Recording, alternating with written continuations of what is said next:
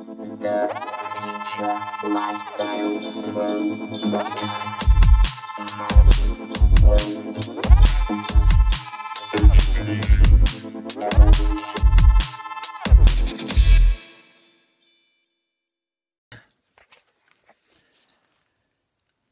Hello? Hello?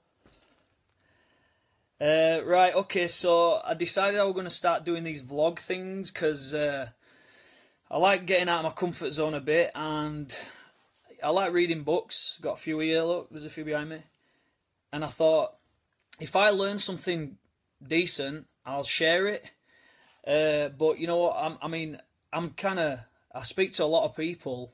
I speak to big groups of people and I play music and stuff like that. But I'm actually really nervous to do this. But I thought, you know what, man, just get out of my comfort zone, just stick it on. Um, so what what I thought was quite an apt, apt thing to talk about for my first Facebook Live thing is FOMO because FOMO, fear of missing out, it's a real thing. It's actually even in the dictionary now. Um, and I read a I read a uh, I read a book called The Chimp Paradox. It's it's one of these this one, and uh, it's really good book. It's kind of like about how we've derived from chimps and that we think emotionally. But what it talks about in that book and why it relates to FOMO uh, is the fact that we are very troop orientated or group orientated. We we need to feel part of a group all the time, and being quite like weak physically humans. What we what we did is we we grouped together. So our strength comes in our group, and if you've got a strong group, the stronger your group is, the stronger that you feel. Um, and like 3,000 years ago, if the alpha male of a group would cast you out, you know, banish you or whatever, you were as good as dead 3,000 years ago. Uh, that's why it's such a, a powerful biological feeling we've got. It's not even psychological. Just, I'd say it's even biological. So the good news is, I guess, we're not 3,000 years ago. We don't live in caves anymore. We don't all follow a tribe round, although we kind of still do a bit, but we're very, very, very safe. So if we get banished from a group, it doesn't actually even matter. Um, but but why it relates to FOMO is because since social media came out, and you know what, I get FOMO. I was the worst at FOMO, fear of missing out. Oh my god, anything that was going on that I wasn't a part of, I was absolutely in bits. right?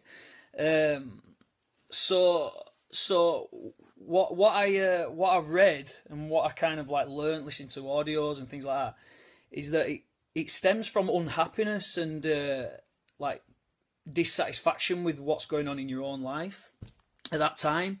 Social media, definitely Facebook has got a large part to play in that. Uh, Facebook probably more than everything because what we do is we just focus on what other people have got, which as a byproduct of that makes us focus on whatever we haven't got.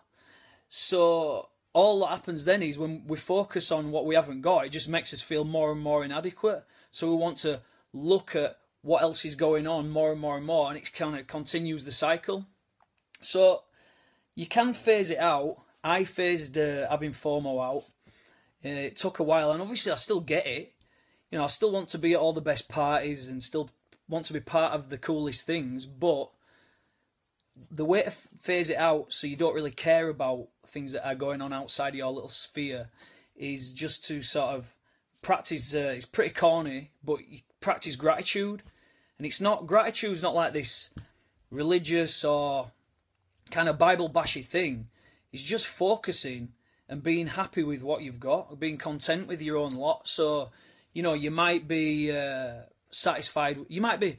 You could practice gratitude and just think about how lucky you are to have your health. There's so many people we've got.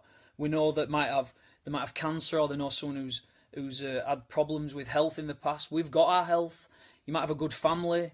You might be, uh, you know, you might have a, a lovely spouse or whatever. Just focus on what you actually have got, and what you think about, you bring about. So the more you focus on that stuff, the less you start focusing on what everyone else is doing, and that sort of continues a cycle in the opposite direction.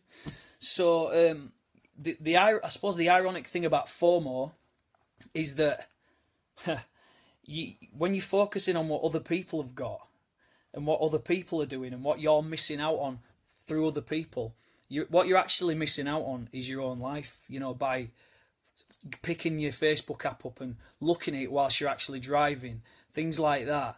You're actually missing out on your own life, and and and that's the ironic thing about it.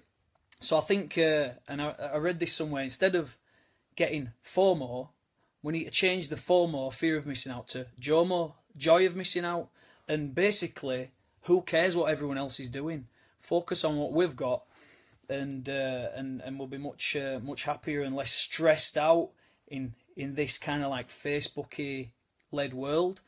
So look, you know, this is me. I'm really getting out of my comfort zone by doing this. Um, I kind of feel pretty nervous. Uh, hope I've kind of added some sort of value to your Facebook timeline. If not, that's fine. If you've got what to contribute to the conversation, contribute because it's like this is why I'm doing it. Cause it's like technology. It's awesome. Um, so contribute to the conversation. Tag people if they might be interested in it. But you know what? If not, if you start getting negative, no problem. I'll just delete and block you. That's fine. Uh, so cheers for watching. I love you. See you later, guys.